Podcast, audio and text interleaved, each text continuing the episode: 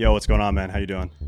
Dude, I'm so excited about the uh, thing that I'm coding right now. Do you subscribe to you subscribe to Every, right? Like the publication from Nathan Baschez? Yeah, I, I subscribe to it. I love every piece I read, but like I never actually make time to read the shit that comes. I forward you stuff that I think is good, but exactly. the last one that I forwarded to you, remember that one? It was about AI. I was reading it and Mhm. I was like, this is exactly my jam. They were writing about how people are going to start using AI to classify like content from their users. Like if you run like a blogging platform, you're going to run it to like on your users' blog posts to figure out if they're any good. Or if you run a social media, like a social network, you're going to run it on like people's tweets or whatever to see if like their posts are any good. And so I've been like writing this same code for indie hackers and I was scrolling down the article reading about it. I was like, okay, I can't wait to like read, you know, I hope they have some tips. And they're like, oh, I got this idea from this tweet. And I looked at the tweet and it was my tweet. It was like my tweet where I was talking about using AI to classify spam on indie hackers. So you thought So- you were gonna you, th- you thought you were gonna like learn something from them, and then it ends up being that they learned from you. Yeah, exactly. But I ended up building the classifier. So that's what I've been working on like all all day. Hey, what's up, Steph? Hi, Welcome. good to see you, Hello. and nice to meet you, Channing. I know we've exchanged emails, but Courtland, nice to see you again Oh, as yeah. well. You guys have never met. No, not in real life. I have this weird twin thing where I assume everybody that I've met, my brother has met. Is that how it works? I feel like I've been like the behind the scenes newsletter, website, content personality, and you've been the Yeah. on the mic dude for a minute. Yeah, but what's the what's the update? Now you guys have a podcast together, or you just brought We Channing have on now? I or- got bored of doing the podcast by myself. I was like, you know, it's Mhm. not fun being on the hook to do a podcast for myself every time. I mean, you've got another podcast. I think it's like shit you don't learn in school, Yeah. and you have like a co-host, and then you have A16Z, where I think you're constantly interviewing people, but like you're always on the hook, right? I know the like- feeling. Yeah, and it. Yeah, I don't know how it feels to you, but like having a co-host feels way easier and way, Way better. Like you're sharing responsibility. It's like being a co-parent Mhm. versus being a single parent. No, I totally feel you. I mean, even sometimes you're like, I don't know what to ask you next, but I have to like, Yeah. I have to say something now. But when there's a second dynamic, sometimes you're like, oh, actually, like I don't, I don't even have enough time to ask my questions, which is totally okay. But it's just like more is great. entertaining. It's more lively. Totally. it forces you to get out your best stuff. Like I started a show with Julian, and that was our whole thesis behind the show. It was the two of us, two co-hosts, and then we would always have two guests. Yeah. So it's always four people, which means like there's never an awkward silence, and then whenever there is a silence, like you're not gonna go unless you have something really amazing to say because there's three other people who are waiting to talk. Exactly. So I think that's like better for listeners if there's if there's more people. yeah. Are you bringing that back? What was it called? Brains or? Brains, I don't Yeah. know. I just gone. don't like. I don't like having that many. I want to do other things. Yeah. When I think about you, you've been on the show. Is this your second or third time on Indie Hackers? I don't know. I know I've been at least I think once. I think it might just be the Yeah. second. It might be your second. You've done. God, I don't even remember the last time you came on, but like you were like a self-taught coder when I first heard about you. You're like, "Hey, Indie Hackers, like I'm Steph Smith. I learned how to code. Here's my project." And the Yeah. next month you're like, "Here's another project." And the next month you're like, "Here's another project." And then like a year later you're like AMA because you'd built this amazing blog with hundreds of thousands of readers.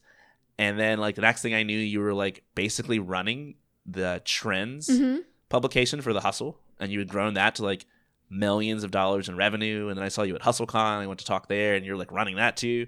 And now you're like running A16Z's podcast. So you're just like you went from like I've never even heard of this person to like wow she's like on top. She's like running like the one of the biggest podcasts in tech.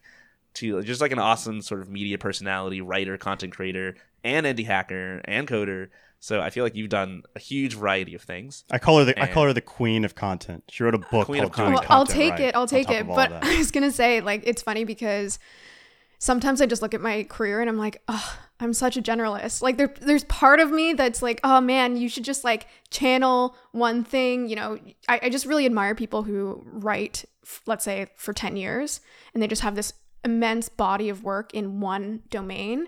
And sometimes I look at myself and I'm like, oh man, I haven't written an article in years, or like, you know, my other podcast has been not publishing for for a couple months and I want to bring it back and I'm just like I don't know if you guys both feel this way but I'm like always at odds with myself to figure out what I should be focusing on or like what what really matters.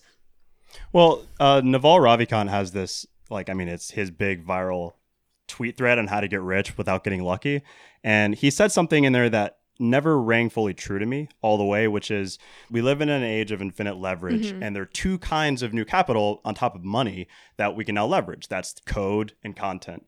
And I always was like, okay, the code thing I get. I built a side project one time that like teaches people how to, you know, build a CSS game. Um, and I got tons of opportunities. So I'm like, okay, I, I get the code thing, but the content thing, you honestly were the first person where I was like, I get it really? because you had Wow. viral hit after viral hit. I mean, we knew you came onto our radar like six years ago Mhm. because we have a content site. We're like, she's just you know producing bangers left and right, and we always wanted to like partner with you and like use our distribution channels for that. And then like with that credibility, you built this equity that I can only assume was a huge part of like how you got onto like Sam Parr at the Hustle's radar and how you've gotten onto like you know A16Z's radar, et cetera. Yeah, I mean, it's the perfect case study in a way because both of those opportunities, and actually every opportunity I've gotten since I started kind of openly publishing, came to me. So it's that whole idea of like, as some people say, like increasing your surface area for luck, where it's just you mm-hmm. put enough stuff out there. And actually, the trends example is Sam literally had read maybe three articles of mine in a row that had gone viral. And so by the hmm. third, he was like, I need to hire this person. And he just DM'd go. me on Twitter and he's like, Can I hire you? it wasn't even like, a, you know, a, a proper hiring process. I mean, I had to do an assessment and all that eventually. But yeah, I think I just, in those early days of content, I think I did get a little bit lucky, but it was those few instances where I saw the power of it, where I was like, oh my gosh, I like I'm getting job offers from this, like from writing these articles. And I just then really deeply understood the power that it can have, just like you're saying with code.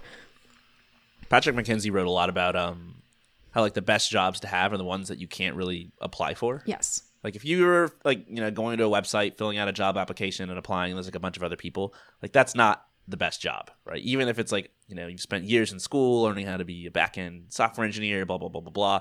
Still, there are people at your company probably who were hired the same way that Sam hired you because somebody saw proof that they were doing something interesting in the world that was valuable, and they just went straight to that person and probably pay them a boatload more money because that person has so much more leverage, right? They can negotiate their salary, they can basically leave and be irreplaceable. I mean, this mm-hmm. is like with us at Stripe, right? Like Stripe had a big layoff. I don't remember how many people got laid off, but then like we left Stripe and like they're investing in us and we had like an awesome situation that we could negotiate. And so I think that maybe the best thing that writing did for you is it like you said, it's kind of like a job interview without doing a job interview where like exactly. you have proven to the world what you can do and now you have a ton of leverage and can negotiate your way as if you're like a business owner rather than as if you're an employee. No, totally. And I mean, my first job, well, actually, I, I would say my second job out of college, I was in a role that, let's just say, I was in the same role as other folks on the team, and I was getting paid less than half of what they were making. And it's because I came at it from the exact opposite perspective, where I was like, I need a job. And at that point, I was looking for a remote job. And so I was kind of, all- all I wanted was just like, can I work remotely or not? And there was not very much supply of that kind of role. And so I was like, I'll take anything. And that is like the worst mindset to come to a not just interview process, but like, as you said, when you're at the negotiation table, versus to your point, it's like I've basically done a bunch of job interviews without them actually being interviews. I've created content, I've shown what my ambition is to create a bunch of projects even when no one's asking. And so now when someone comes to me, I don't need to prove myself. And then now that I'm a little older, know how to negotiate and know a little bit more about, you know, what people should get paid and their worth and all that. But it's just a totally different headspace. Like it's kind of wild to compare the two. So this is one of the things I, I thought was fascinating about you. Like I think Sam at the Hustle, they spun off this newsletter called Trends. I don't know when it was. It was like 2019. Yeah. Maybe that's right. aroundish, and like you were like leading it. And I just remember like this was kind of the heyday of newsletters, where like before this, like people had newsletters obviously for like decades, but like it wasn't like fodder for people in tech to talk about newsletters. It was like would start a newsletter? Like what's the point of that? But then at Trends, you were making like I think you grew revenue to like millions Yep. of dollars. Like most people who start a blog and a newsletter do not make mil- millions of dollars. And I think you're making that from like paid subscribers rather than advertisers Yep. too, which I think is pretty unusual. How did that how did that work? Why did why did you guys make millions of dollars? Why don't most bloggers and newsletter writers make millions of dollars? Well, yeah, so we definitely grew to millions. Um, and it was all for trends specifically, unlike the Hustle newsletter, it was all paid subscription revenue. Um, I would say a few things. One, I, I don't want to discount the fact that we built a paid newsletter off of a very large free newsletter. I think that's actually what a lot of people do incorrectly these days is they think, oh, well, now that the technology exists with, you know, people are familiar with companies like Substack or Ghost, or there's tons of them out there today that will let you monetize a paid newsletter. However, the second you put a paywall on something, that thing can't grow. Like we just talked about the power of content basically doing work for you while you're sleeping. And so it's not to say paid newsletters are bad. Like we just talked about how trends blew up to millions. However, it was built on a very large audience to start, right? So, I mean, for any marketers out there, it was at the bottom of the funnel. You still need the top of the funnel, right? If you're starting completely from scratch or even with a small audience, you're just kind of, in my opinion, depending on what your goals are, you're doing yourself a disservice by gating things. But coming back to your question about what did work for trends, we had that big audience. And then I think we understood the audience really well. These were a bunch of people who were interested in business and tech news. Well, what do people who are interested in the news of the day with business and tech, what do they want to do? Well, they want to build businesses, they want to be ahead of the curve. And so for us, it was just like very obvious and kind of surprising that not many people were doing this. I mean, even the simple framing that many people were talking about what successful businesses had already been built and not what successful businesses can be built tomorrow. Like that's such a simple idea, but like who was really doing that, right? Like the, all the business tech news was about today, like TechCrunch, right? And so that was the very simple idea. I think Glimpse was maybe one of the newsletters that was similar that existed before. Um, but after that, now we've seen like exploding topics. There's tons of newsletters that have kind of like piggybacked on this concept. But even still, I think like what is the TAM for future entrepreneurs? It's massive. And so we just found like a maybe a unique way to cover it. Like we would do these signals, which were just like find a bunch, find data sources, whether it was Google Trends or SimilarWeb or Jungle Scout, and we would just show, hey, check out this thing that you've maybe never heard of, but is growing like crazy and that was it. It's not always like obvious how to monetize though, because it's like, Yeah. for example, like early stage entrepreneurs have all these problems that are very ephemeral problems. So like, oh, I need a co-founder, right? But the second they have a co-founder, like they no longer have that problem. They don't care, right? They don't come back again and again. Like if you need to eat food, you can go to the same restaurant like a hundred times a year, right? Or if you need taxes done, like you go to the same accountant every single year. But you connect somebody with a co-founder, it's like, well, these early stage entrepreneurs are like, by definition, like usually broke because they don't Yeah. have a successful business any problem you solve for them, whether it's giving them a business idea or helping them incorporate or helping them meet a co-founder, like you only need it solved once. And so like it doesn't shock me that not that many people have like figured out how to monetize that group of people. Yeah, and that's something we struggled with because also I think that group of people sometimes doesn't know what they want. So like we would do these surveys and I I feel like surveys are mostly useless anyway, but we would still do them and we'd ask, you know, what kind of content do you want? Do you want more so these like trends you've never heard of for your future business or what we would call maybe more so operator focused content, like you're in the early stages or mid stages of your business and you want to know how to grow it? And all the time, the answer to those surveys, again, which I feel like were inaccurate in terms of like what people say they want versus what they actually want, were that people were like, we want operator focused content. We are operators. We want to grow. And then we'd create it. And I think maybe what part of that reason is to your point, Courtland, it's like, one, there's so many problems out there. And like once you solve it, then it's solved. But at the same time, it's also like really dynamic. Like there's no right answer to what co founder should you choose versus there is something that's like kind of just like unique and fun about saying, hey, here's this subreddit that's blowing up. And like maybe you won't use it in your business, but it's like, it's cool to talk about it at some cocktail party. And so we also had a big group of people who were just like, you know, maybe some product manager at Adobe or something like that who just liked, I guess, feeling like in the know more so than it being practical. Why do you think people paid?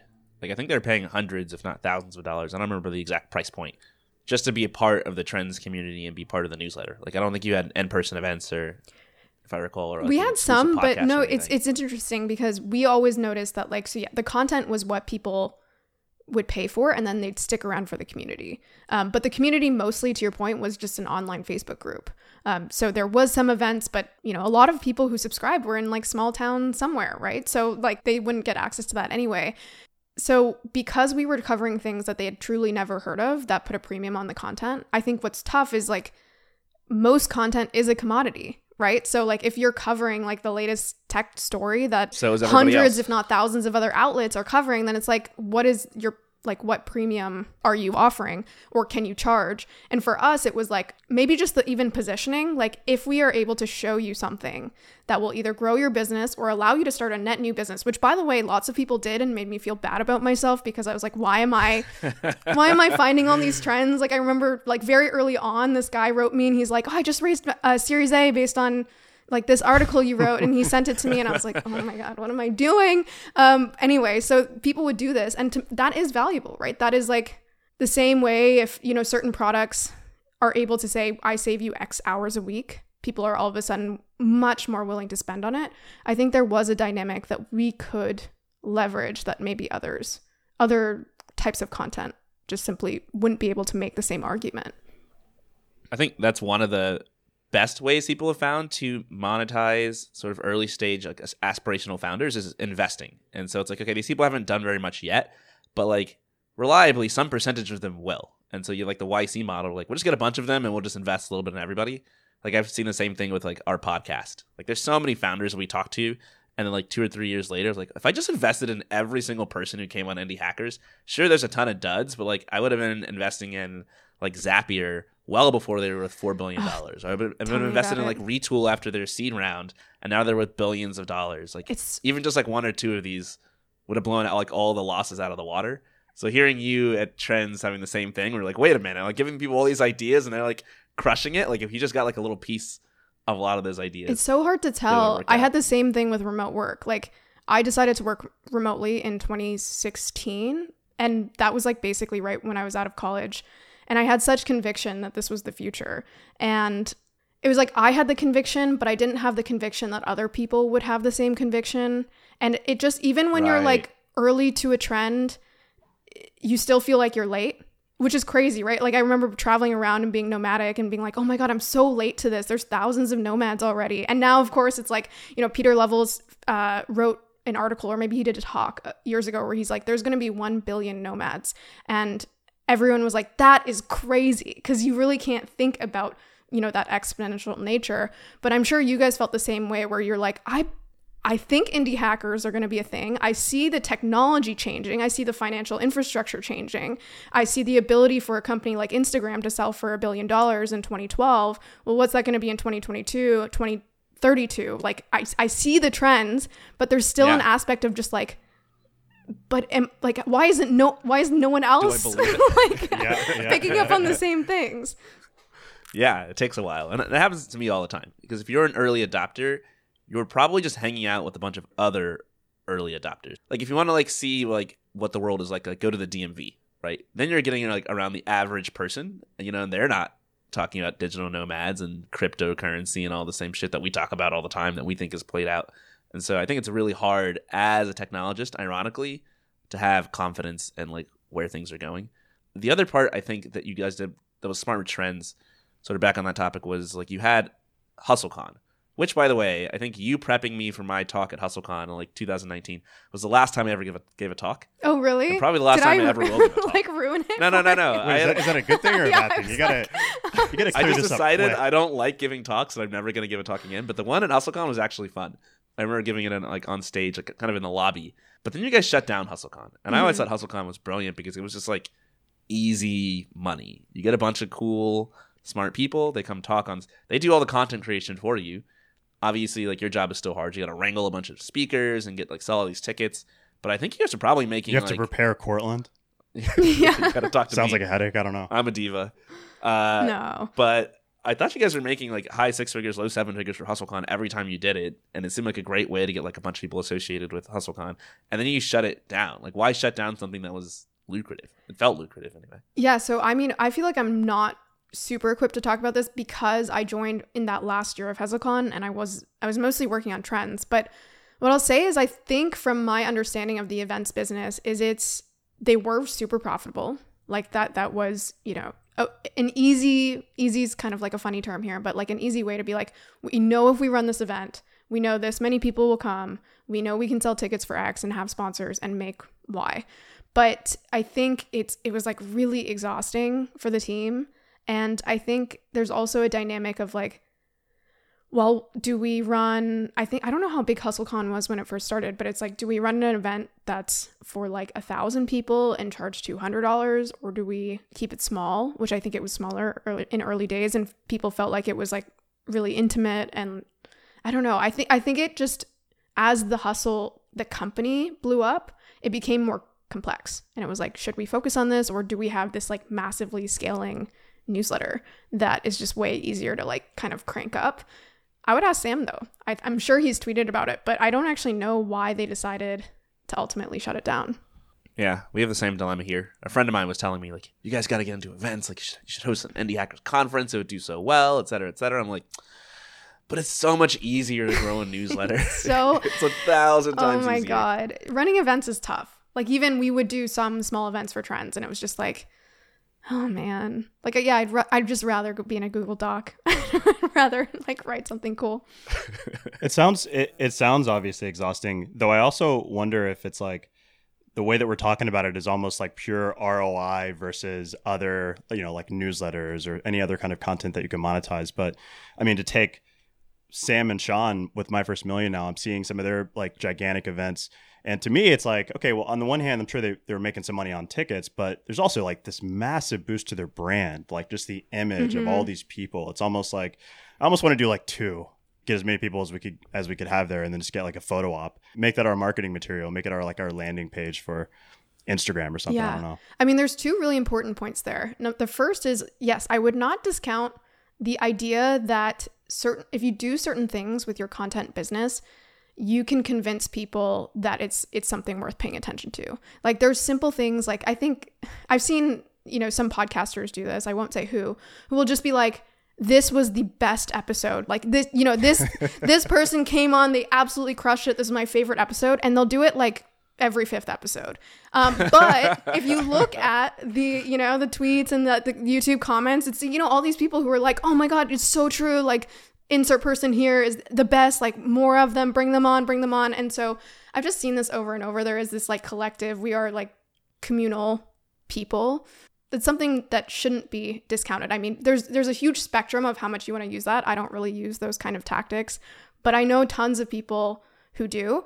But the other thing is like I think a lot of people think content is a monolith and I think podcasts in particular are really special in that way because it takes forever to convert people. Um, but again, this idea of like whether you should gate or not, like I, unless you're part of iHeartRadio or something like that, I think it's like really, really rare where you should ever gate a podcast. And then I think, you know, when I was helping to build the HubSpot creator program, we were trying to figure out like the payment terms. And I don't think I can share everything, but the consistent, um, I think, miscalculation that creators were making were that when in that program, we let, same with My First Million, we let all creators monetize everything outside of the podcast feed itself, meaning they could create merch, meaning they could run events, meaning they could, you know, do probably much more creative things than that. And that is where you make money in podcasts, right? Unless you're selling to Spotify, like think about you guys recognize this with My First Million, how much they could make from the RSS feed versus how much they can make with like the whole spectrum of things that has been built with this brand. And the latter is way bigger. Yeah, Right. totally. And also like the former, like the content itself, like you don't want to gate because that's doubles as your marketing. Yeah, Mhm. exactly. Right? It's not only like one way to make Mm-hmm. money, but it's like okay, well if you like gate that, suddenly you're reaching many fewer people who don't hear about you and can't become your customers. So it's I think I agree with you.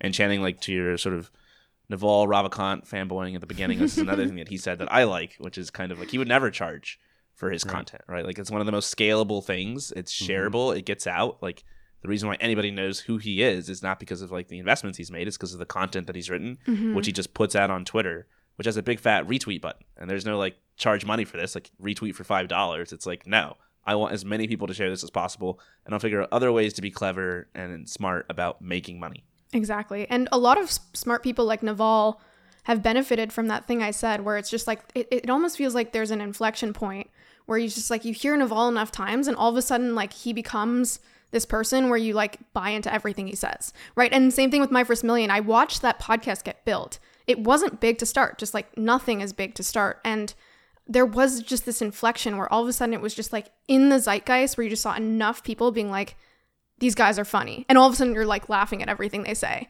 and it's just it, it's fascinating to see these things from the inside sometimes because you're like Yeah. nothing changed yet everyone's minds changed at one point it Yeah. was just like like a tipping point So what's the deal with with you at A16Z? I mean, I know when Channing and I joined Stripe, it was really interesting because I always had modest ambitions. I'm like, I want to be an indie hacker. I want to pay my rent. And then it's Stripe, Patrick Collison was like, No, no, no, no, no. You guys need to like change the face of entrepreneurship. I'm like, oh, that's different. Did you have a similar thing like that at A16Z? I mean, you're running like podcasts. Like, what's what's the goal there? What's your mission? Yeah, so the podcast has run for a long time. Sonal um, Chokshi ran it. She's amazing. She now runs awesome. um, Web3 with A16Z, another podcast that A16Z runs. So in a way, it was interesting because I'm everything else I've done, even trends. When you think about it, I came at right at the beginning of trends, so it was different to come into something that had already existed, and then also maybe what you're alluding to is like A16Z has such a big brand, and I'm like, how do I, how do I not that I am a representative of the brand per se, but it's like, how do I do this in a way that like, you know, fills that role, but also like represents the brand the way it should, and like, I don't know. It, it took. I'm like a year in, and I feel like I'm just really getting into things. I feel like I'm like Yeah. earning my keep. I, I feel like we're finally experimenting a year in and like doing new things. Um, but I think the podcast itself is just like a way for us to like be in the zeitgeist, to be talking about technology, to to be leaders in that space, to be covering the things that, you know, kind of in a similar way to trends. It's like we're not just talking about the things that if we're doing our job right that everyone else is covering. Hopefully the access we have, the intel we have that we can share allows us to be ahead of the curve and to be showing like future entrepreneurs, future waves what they can build. You have a lot of podcast experience between obviously now A16Z. You ran or run your own podcast. Um, I mean, obviously, then you also saw Sam and Sean grow from not superstars into superstars. So, what are some of the like, you know, big mistakes that people make? Yeah. What do you what do you, what do you know about podcasting now that you think that the average newbie podcaster doesn't know? Well, I, none of this is going to sound like rocket science, but the number one thing that people get wrong, and I still am figuring out the right way to do this with the A16Z podcast, is many people, and this is a belief, like I don't know if there's studies or anything on this, but many people listen to podcasts, I think, they tell themselves for information, but really they're looking for entertainment. Hmm. Like even when people go and they describe my first million to a friend, they might be like, "Oh, they've got the best business ideas." Like they talk to these great entrepreneurs, but really, I mean, I love Sam and Sean, but if you listen to some episodes, like there's not much meat there anymore. They're much more leading into the entertainment, which they're incredible entertainers. And I'd actually say if you listen to the earlier episodes, they've become exponentially better entertainers because they've realized this is what people are looking for and they've you know honed mm-hmm. in that skill. And so that's mm-hmm. this is not like again true for everyone. I think there are some people who really just want to listen to like a deeply researched podcast about technology but i think a lot of the time especially being in tech people Yeah. will kind of come to the table and be like okay i'm gonna like really deeply research this guest and i'm gonna ask them all the like really technical questions and surface things people haven't heard of but i think the medium of podcasting when you're spending like let's say half an hour to an hour with someone sometimes if you're lex fridman like four hours eight hours with, with folks Yeah. like It's crazy. people want some sort of humanity there. And so Sam and Sean do it in like a humorous way. Lex Fridman does it in a very like introspective way. Uh, there's other kind of tones that you can bring to a podcast, but that's something I'm trying to even figure out. It's like, how do I marry something on behalf of, of an organization? I mean, even think about this is why most corporate podcasts fail, right? Because they're like, let's just mm-hmm. like talk about these subjects. and, Yeah. like, there's no personality. yeah, there's zero personality. And that's also something I'm figuring out on like I don't know if either of you find this. When I'm a guest, you can see I'm like right now I'm getting animated, but when I'm a host, I like Yeah. I like shrink in for some reason in a way. Like I don't know what it is, but I just get more like obsessive of like let me make sure I'm asking the right questions, let me make sure the mm-hmm. arc is good. But people actually don't care about that as much is what I'm It's because like being a real person means like you know having your personality out. It's like being a character, but being a host kind of feels wrong to be a character because you feel like you're taking the spotlight off Yeah. the guest. You're like, no, I like I should like you know shine the spotlight on them. They're the guests. I need to step aside. But that's not what anyone wants. Like people listen to Howard Stern. He's like a character in everything he does because he's such a ridiculous human being. But I think in most podcasts, and Sean told me this too when he was starting my first million back when it was just him. He was like, "Oh, all these tech podcasts are started by tech nerds with no personalities. Like, that's not me. I'm gonna I'm gonna come in here and do it different." And he's totally right. Like, it's about entertainment. People want to be entertained, and if people really want to learn, like, I don't think the first thing they do is like pick up their headphones and put on a podcast. Like, they usually start googling things, reading articles, buy a book, right? Talk to people. But if they put their headphones on, if they listen to a podcast, they really just want to pass, you know, the next 30 minutes to an hour. Yep. And the best podcasts, the most successful ones, like marry that true desire for entertainment with some sort of surface level justification that people can tell The, themselves. the illusion Like, of usefulness. Yeah, that they were like, oh, yeah, of course I'll spend two hours a week listening to this person or these people because I'm learning about business trends or I'm learning about, you know, how to be more productive or whatever. But at the end of the day, how many people, like myself included, there are certain podcasts. Let me throw one out there. Andrew Huberman, he's like, you know, top the podcast charts. I started listening to his podcast and loved it, and now I can't stomach it because I, it's it's it's so dense and it's amazing, and I, I can completely understand why people listen to it. But I it, I feel the need to convince myself to listen to it instead of you know mm. other podcasts where I'm like, oh, let me let me download this right I- now. It's like homework. yeah, I have a I have a, a funny Andrew Huberman story that is exactly that. Like I solved the problem. Oh, you did. Because when you like you say, when you listen to Andrew Huberman, it's, it's for education, it's not for entertainment. But, but it's so dense, right? It's like, you know, it's almost like picking it's like, you know, do I want to read a new book? Mm-hmm. It's that same kind of like decision fatigue that you have. So I literally hired, I figured out a, a personal assistant who could like take an episode, get the transcription, and then turn it into a Google book. Because that's I like I love reading yeah, yeah. books in Google Books, and I can like assistant called ChatGPT. yeah. well, Because my if assistant- not, my you should assistant fire doesn't- your assistant and hire ChatGPT. but yeah, I think that that says everything. That I would feel the need, like the the pain that would have me like go through all those hoops just to like figure out a more digestible format to get it in. And we actually just had Seth Godin on the on the podcast last week, and the first time I heard someone really give an analysis of how to give a good speech, like at a conference, was from him. And he's like, people make mistakes all the time. What they do is they go, oh, I'm going to take, you know, whatever I would write on like a blog post, or I'm going to take my, my greatest insights. I'm going to basically create a listicle, and then I'm going to go and like inform the hell out of people. And he's like, you fucking, you, you don't understand what you're doing here, right? You're getting on stage. You want to give people like an experience. You Mhm. want to give them a memorable moment. You want to entertain them and maybe you'll like give it enough you know sort of meat that later on when someone says what did you go see and why did you see it they're not going to be like oh well he was really entertaining like they'll have like a couple of uh, takeaways but like that's not the core reason why you're doing it and podcasting is very similar Exactly. And I'm that's why podcasts are so hard to grow, right? Because it just takes so much work to get someone invested to that point where they want to come back and they're like, "Oh, I'm actually because most of the time you're tuning in for the person." So it's like, "How do I get enough hits with this potential listener where they actually buy into whatever I'm Yep. offering?" And it just it's it's Yeah. unlike writing, it's unlike even video in in ways just in in people's consumption habits as well.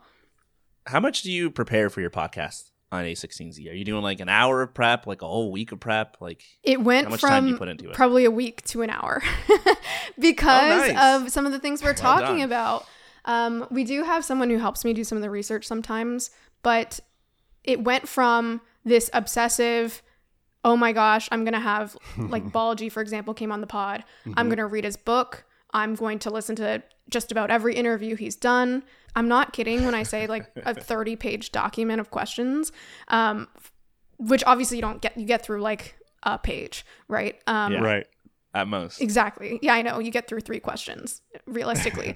but I did that and then I I noticed things in myself. One, just having all that there actually just made me more nervous because I'm like, oh my gosh, like Mm. let me make sure I get to the best stuff. I was like more the opposite of entertaining, right? Because I'm I'm trying to facilitate something instead of actually just like listening to someone. And so it's now like I definitely still prep, but just in a totally different way. This is where we are. Yeah. too. We're like, got an episode, another hour and a half. Who we talking to? Let's do it. Let's sit down and we prep like right beforehand. So then everything's fresh. Like I used to prep days in advance, and then I would like forget most of what I had prepped and have this sheet of questions that I barely even recognized. Yes. And the same thing as you. I wouldn't get through like ninety percent of it. I'm like, what was the point of like putting all that work in, and then the episode would be like boring and dry because it'd just be asking like question after question. Here's another reason why it gets dry. Did you I don't know if you found the same thing, but when I prepped, I basically became proficient enough in whatever they're talking about that like I could have been the interviewee.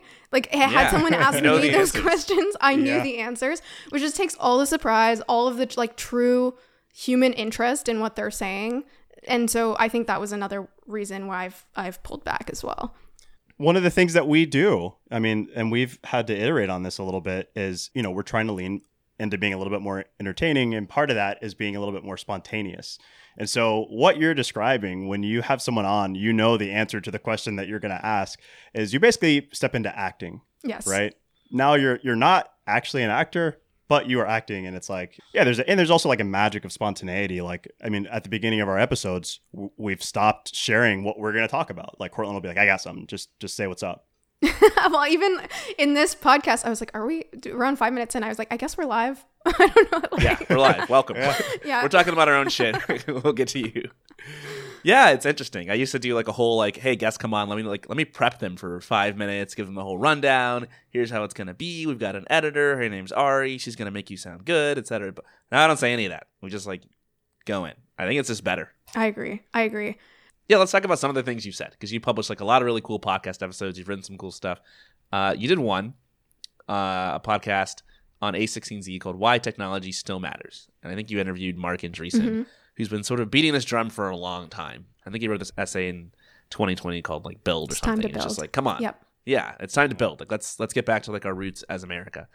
And I think it's just an interesting phenomenon I've seen in media where like if I read about startups or big tech companies or Silicon Valley and something like the New York Times, for example, there's like a 90% chance it's going to be negative or at the very least like skeptical. hmm And the only optimism I see about tech is coming from media outlets run by people who are in tech or owned by tech companies like Indie Hackers or A16Z's podcast. Do you think that's true? Like, you see the same trend? And, like, so why do you think that is? Well, there are probably some folks who would paint the people who are propping tech up optimistically as like self-serving, where they would say, "Oh, you you own." you know equity in these companies or like you you basically see upside from this industry succeeding but from my perspective and this is true of a16z and elsewhere that i've worked i truly think and I, I believe this about myself individually that people in this industry who have built enough just truly see how these technologies have brought better better things to the world. And like the simplest kind of comparison that i think you know uh, some people would be like oh life's not this simple is just like would anyone today in 2023 trade their lives for almost anyone Right. living in like 1970 and the answer is they wouldn't and of course a lot have changed has changed since then but the key thing that has changed is technology that is what has differentiated anything as simple as like refrigeration to like I joke about the cold shower trend recently because it's like, you know, the consistent warm hot shower that we all love didn't actually exist that, you know, that long ago, right? So I think it's really easy to apply problems that inevitably do exist in the world and say that they come from technology or they are exacerbated by technology. But I personally just don't hold that view, I, like even in the slightest. I think there's things that can be fixed in the world, and like I don't think technology is perfect, but I I don't think from my experience that it comes from this like self-serving, hey, we just want to make more money perspective. I'm sure people fit that bill, but I think there's a pretty deep under or misunderstanding. I, and I think you know that maybe is something that should be addressed. That many people don't understand technology. Like how many? I think it's like less than one percent of the world knows how to code. A lot of people don't know Yeah. how their computers work, how their phones work. And this maybe sounds really negative, and I don't mean it to, but just uneducated on the topic and even how these business models work. For example, I think it's just easy to take good things for granted. Yeah. It's part of the human condition, right? It's like we take hot showers for like every time we go camping, I'm like, oh shit. yeah, You know what's amazing? Like a warm shower. That's amazing. But like when I'm sitting in my apartment for weeks at a time, I'm not like counting my blessings that I have warm showers. I think it's the same thing with like all technology, right? It's like so good, but we're like the fish who lives in water and doesn't know what water is to some degree. We're just so used to it. But then there's another part of me that's like even more cynical and conspiratorial, where it's like I think the people who are writing with like a such a strong anti-tech vibe consistently. I mean, obviously there are problems from tech. Obviously there are privacy issues and all sorts of like other Orwellian, you know, situations that we want to avoid and whatnot. And there's inequality that comes about as result. Like there's real issues.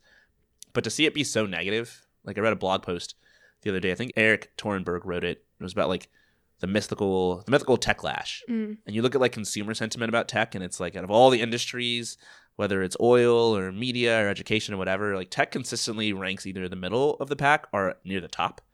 And so it's like the average person kind of likes it. But then you look in the media and it's like negative, negative, negative, negative, negative, negative. And it's like, well, like in a way, these industries are very competitive. You know, social media versus media, um, they all monetize the same way advertising and attention from audiences. And it doesn't strike me as coincidental that the industry that's like the most competitive with tech, you know, happens to have consistent negative opinions about tech. Yeah. I mean, have you heard that? Have you heard that quote from Upton Sinclair? He goes, "It is difficult to get a man to understand something when his salary depends on his Yeah. not understanding it."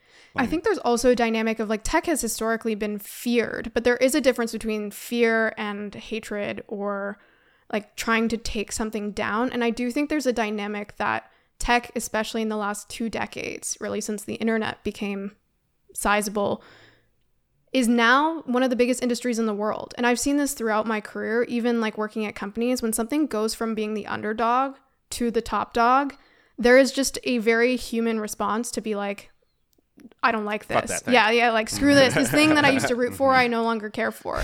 And so I think there is definitely a dynamic there. And I, again, like that married with the fact that, like, imagine that you don't like something, but you also don't know why it, it works. You don't know what is like getting this flywheel to spin so fast and make all these people mm-hmm. so much money. And that's why you also get these complex dynamics. Like the same people who are saying, like, screw Jeff Bezos are tweeting on their Shopping on iPhone Amazon. with Yeah. Prime subscriptions, right? Like who all hmm. subscribe to Netflix and like I I understand the concerns and it like you said, Courtland, there are there are things to consider as these technologies get bigger, they are more impactful. Therefore, like things that maybe didn't matter as much now do matter more because they're touching billions of people. But that does not mean technology is bad. And I still quite frankly stand by this idea that technology is a tool. And so like mm-hmm. even though it's more complex, like if you were to apply the thinking that many people have to other tools, like traditional tools, it wouldn't stand. And I think, yeah, maybe this is also where education comes into play. Mm-hmm. Because even if you take the truly pessimistic view that technology is bad, that still can't quite be squared with the fact that, yeah, technology progresses forward regardless. And so Yeah.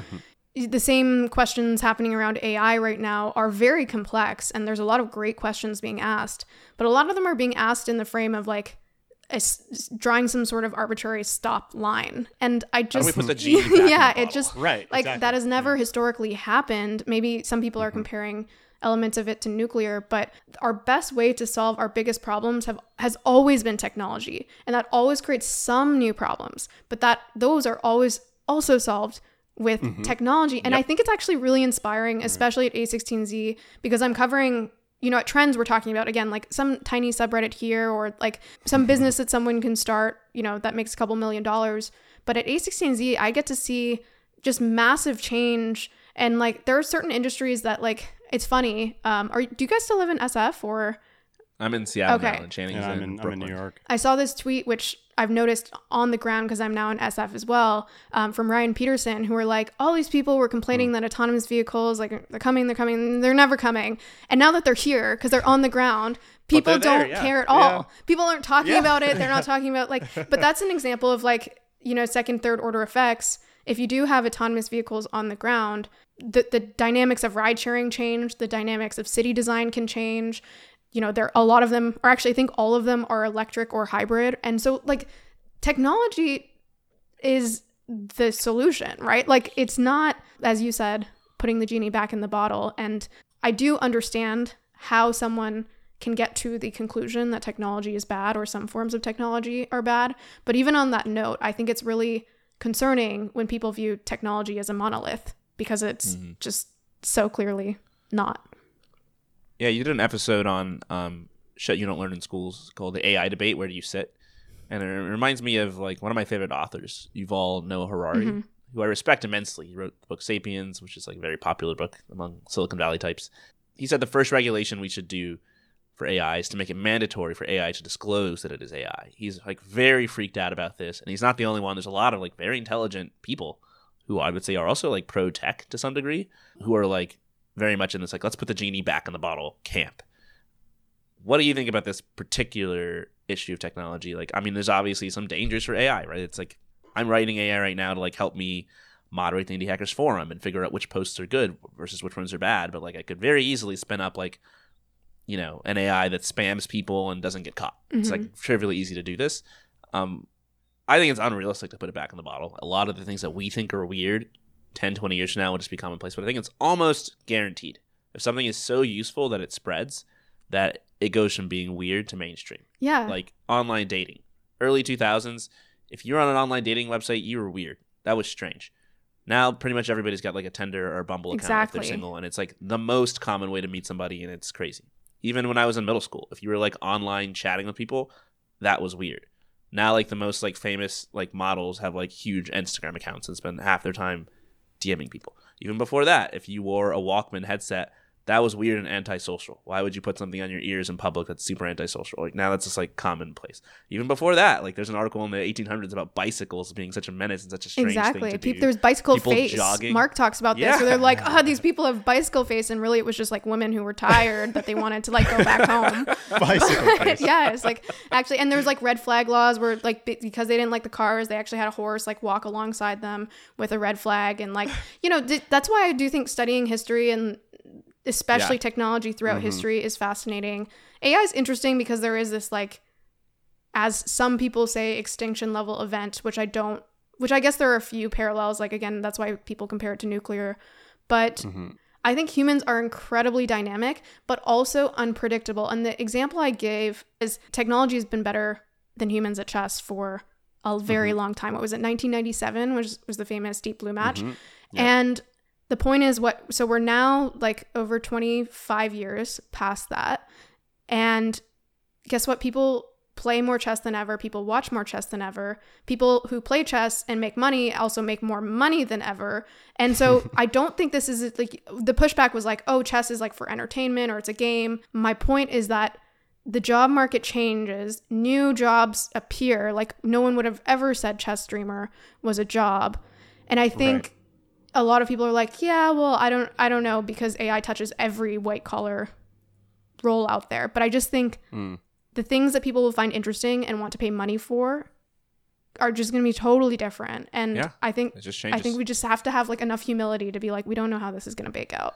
You did another episode on A16Z on this topic called it was 2023 big ideas in technology, and I think like the pitch for it was it was like a two part episode, and you just like asked most of the partners at A16Z, of which there are apparently dozens. There's a lot. yeah. uh, spotlight one big idea and that startups in their field could basically tackle. And one of the partners, Anne Lee Skates, Mm-hmm. yes. whose husband Spencer Skates I interviewed on the Oh, podcast, great. and also would have loved to invest in his company back when I interviewed him because it's worth way more now. Um, Amplitude. She talked about this idea of the third place. Yes. Channing, are you familiar with this? Nope. Steph, I know you are. So there's this guy back in the past. His name is Ray Oldenburg. So he literally is old in his name. I think he died last year. He's like 90. But he was like a, an urban sociologist, and he wrote a lot about the importance of any society, like a well functioning society, to have like a third place that you go to to gather. So the first place he recognized, and this is like in the 80s, so he was like spot on because it's even more extreme today. He's like, we're spending an increasing amount of time just isolated at home and just like locked away in their own like little cubes, whereas everybody else, you know, is in their own cube, in their own apartment, their own home. We're all separated. Second place is work, right? You go wake up at eight, drive to the office, come back.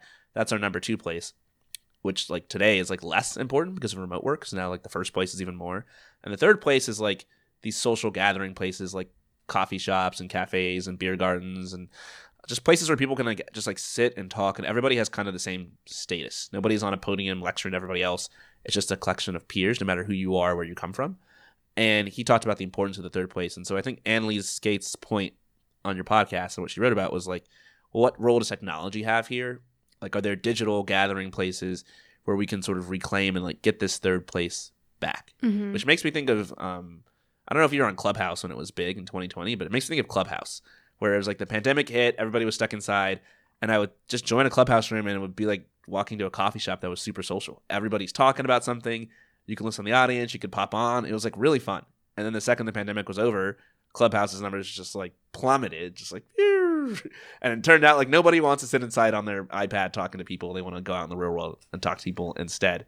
So, uh, Steph, I wondered what you thought about that episode. If any ideas stuck out to you, or if you had thoughts about that particular idea, because that's the one that resonated with me. Is me.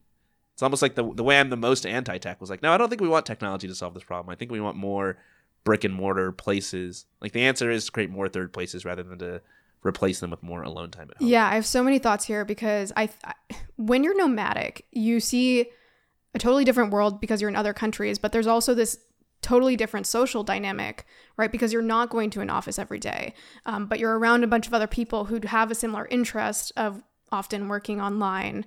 Um, and so in that case, it was like my first exposure to the idea that actually like where you meet your closest friends doesn't have to be at work but there still has to be a common thread of interest right? And so that's why if you just like randomly i don't know like bring a bunch of people together in a cafe you probably won't really meet people of interest but what we would do is like you know the co-working spaces would run events or we would do these like we called it hackagoo like these little 10 to 20 of us who built online projects. Indie hackers would go Yeah. and we'd do this like hackathon. It was called Hackath- hackagoo because it was hackathon in Canggu and those were some of my closest friends and still to this day a lot of us like we have this ongoing chat now that we're all distributed.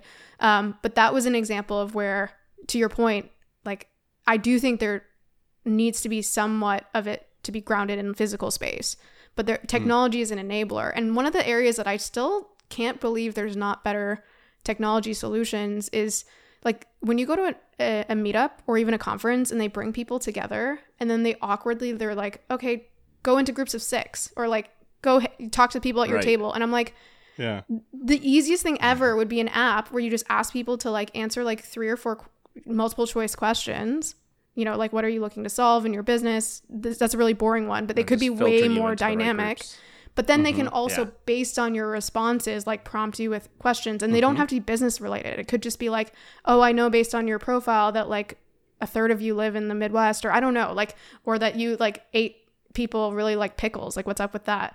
And, Yeah. and so I think technology has a place in this idea of like bringing people together, but I do think vetted and it doesn't need to be like application based but just like vetted places where there's a common thread.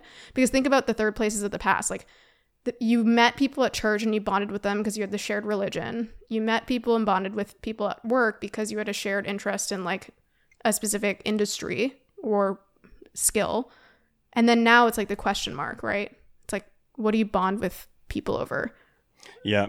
I don't want to shill this guy's product. I, I already uh, gave a Naval quote earlier, but he just released some new app called AirChat. And it's some kind of like a new social media thing. I really haven't looked at it hardly at all, but I saw on Twitter he like did his release tweets about it.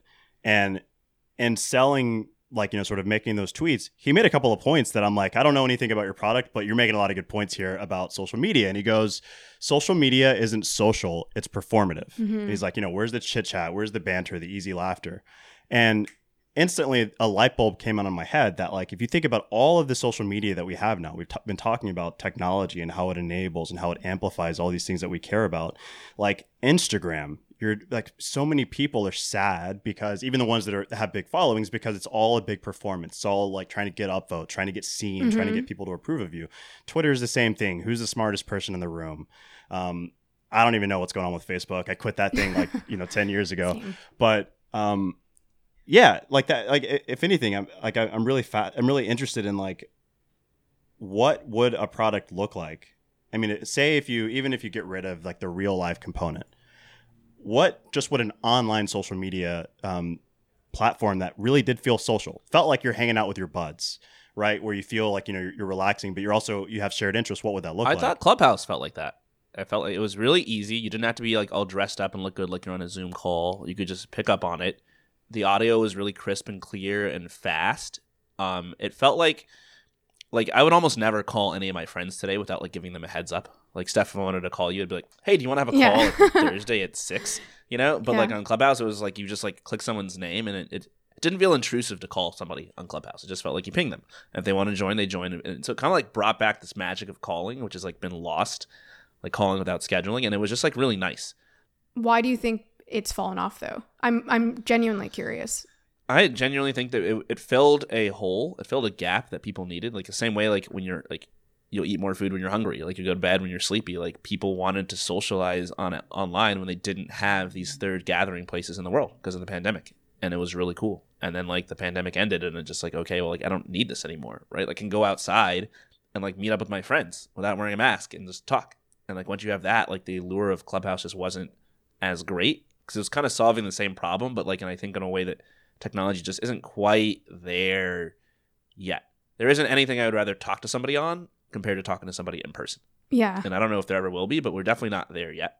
Like I have a weekly kind of standing, like we call it pretzel night with my friends in Seattle. We just go to a place that serves like awesome, warm, soft pretzels and like mustard and cheese and just eat pretzels and talk about nothing. Literally talk That's about nothing. awesome. And my friends and I barely have anything in common either. So it's like maybe belies this point of like, oh, you need to have something like strong in common. Like the main point is just the conversation and the fact that we like each other as people.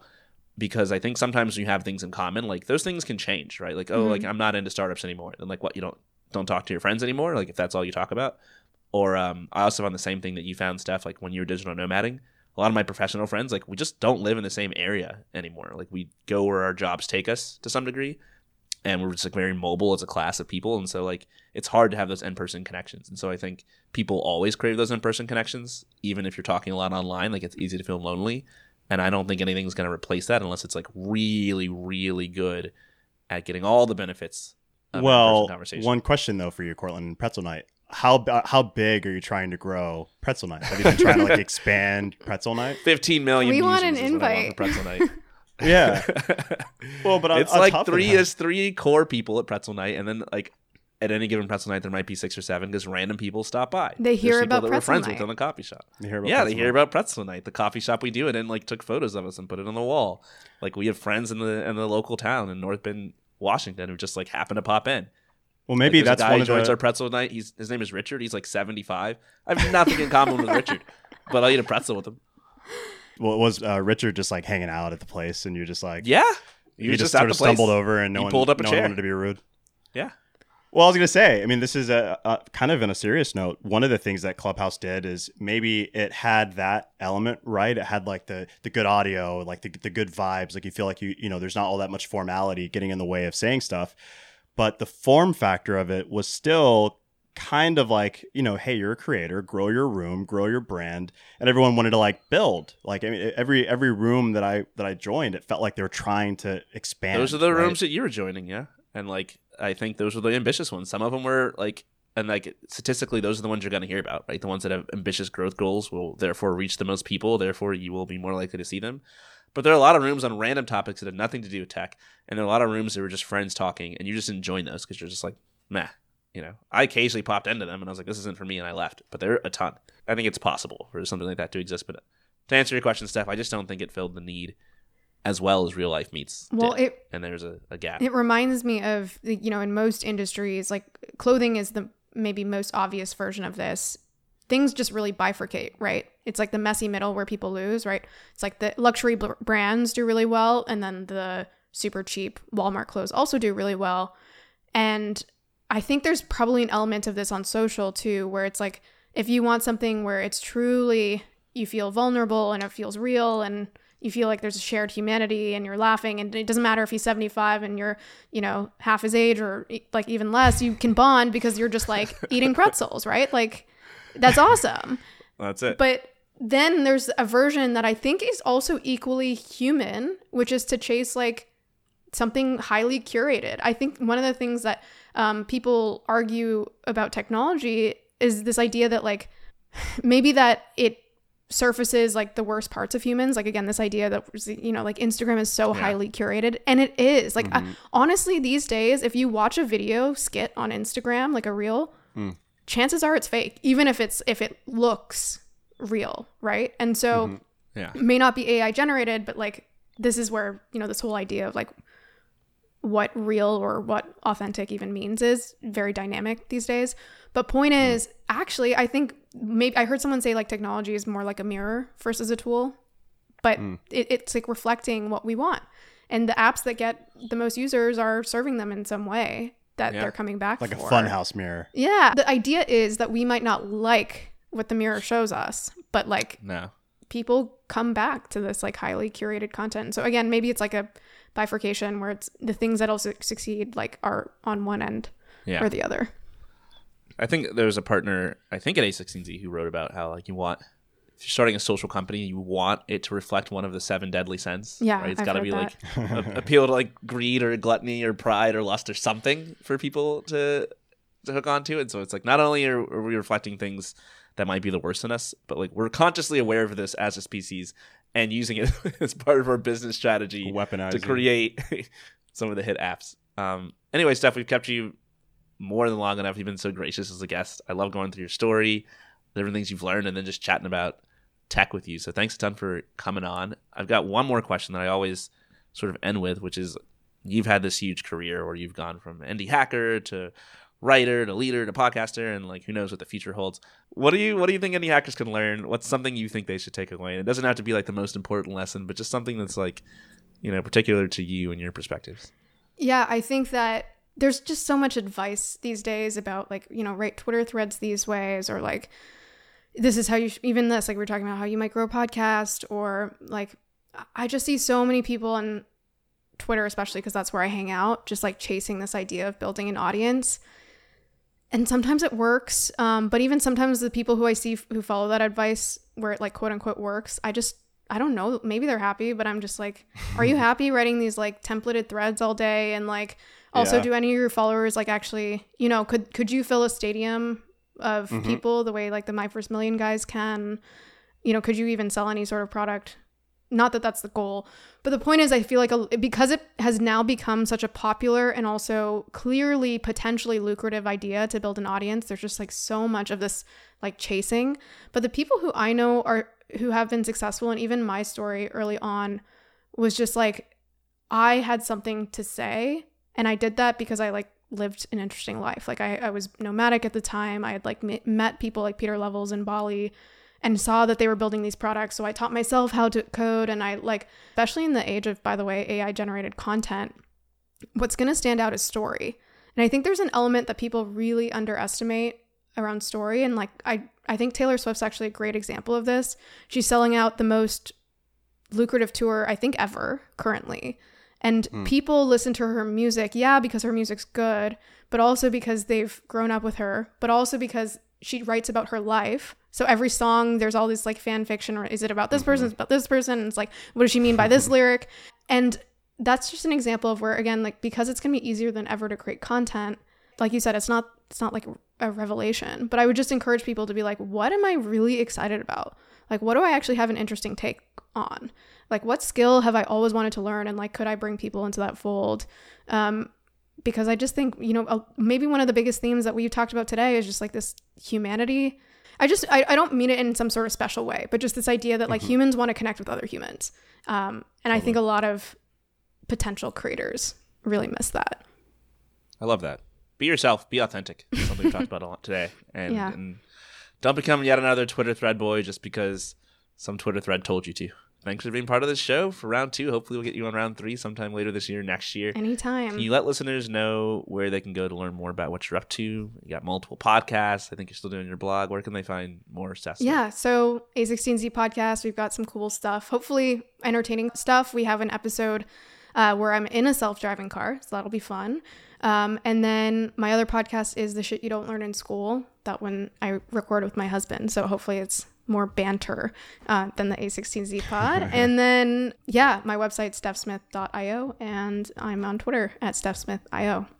All right. Thanks again, Steph.